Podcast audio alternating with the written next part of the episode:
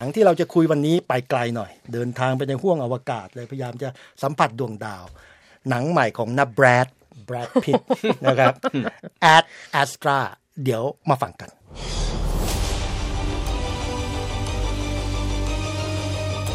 We're doing big things up here, real big.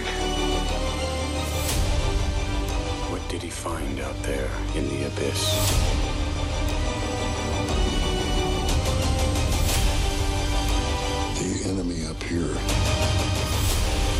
Is not a person or a thing. It's the endless void.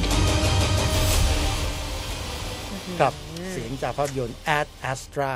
ค่ะแบรดพิตหนังเรื่องล่าสุดที่เราชมกันที่ลงโรงในอเมริกา กรี๊ดก็กราคืดอกันใหญ่ Once Upon a Time in Hollywood ซึ่งกำลังฉายอยู่ในประเทศไทยเออเขาก็ฮอตฮิตติดลมบน เพราะว่าพุ่มกับก็ฝีมือฉมังและนักแสดงรแต่อบที่สำคัญข้างเรื่องนี้ก็นี่แบรดพิตเนี่ยออกมาโชว์ซิกแพคซิกแพคเลยนะ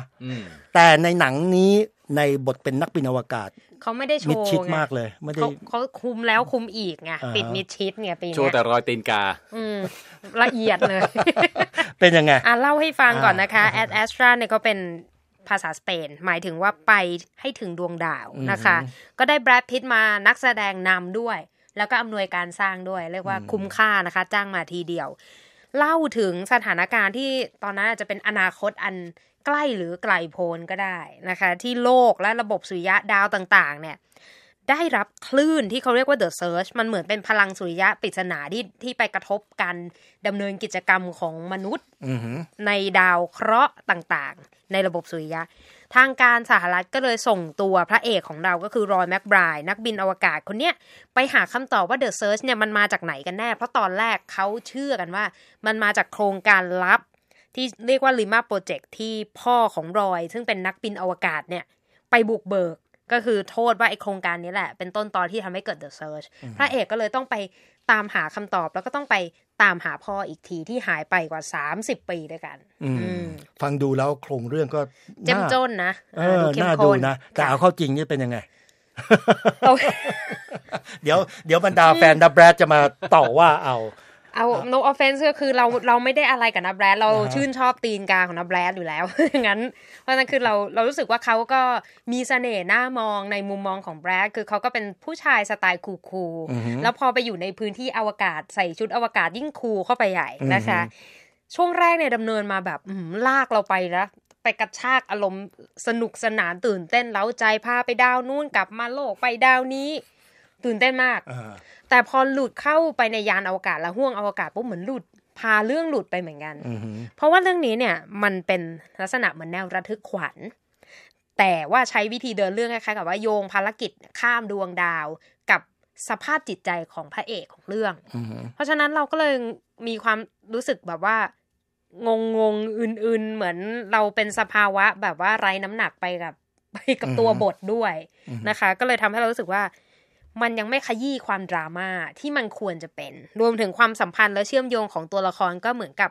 โผล่มาจากไหนไม่รู้ แล้วก็แวบไปหายไปในอวกาศอีกเช่นกันนะคะอืมก็คุณนิติการก็สรุปไว้ดีๆอ่าเพราะว่าผมก็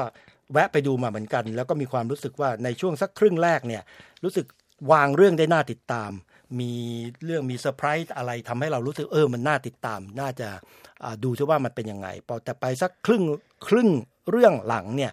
ความเป็นเหตุเป็นผลทางวิทยาศาสตร์ เพราะมันเป็นหนังไซไฟนะค่ะหนังเรื่องของอวกาศ ความเป็นเหตุเป็นผลทางวิทยาศาสตร์เนี่ยมันชักจะอ่อนลงแล้วก็อ่ามันจะเป็นออกเป็นสไตล์ฮอลลีวูดมากไปหน่อย คือจะเป็นหนังดวงดาวและอวกาศแหละ แต่ว่าคุณหลอกดาวไงอืมคือเหมือนกับว่า เอ๊ะความสมจริงในตรงเนี้ยมันขาดหายไปซึ่งน่าเสียดายใช่ถึงแม้หนังจะพยายามจะเน้นถึงจะเรียกว่าเป็นอะไรเป็นความอยากรู้อยากเห็นพื้นฐานคำถามเครื่องหมายคำถามตัวใหญ่ของมนุษย์เลยก็ว่า มีสิ่งมีชีวิตที่มีสติปัญญาเฉลียวฉลาดอยู่ข้างนอก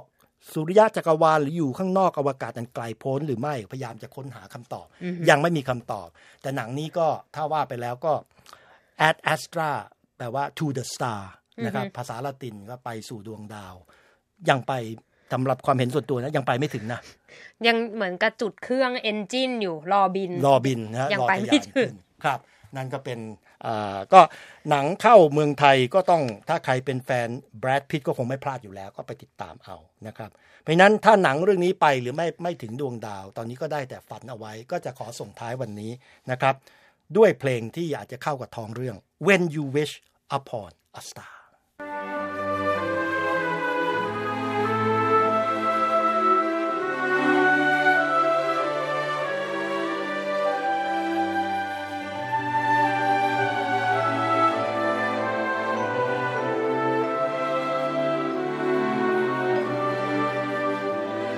วันนี้ผมจำเริญตันสมบูรณ์ดิฉันนิติการกำลังวัน ผมทรงพจน์สุภาผลขอลาไปก่อนสวัสดีครับ สวัสดีครับ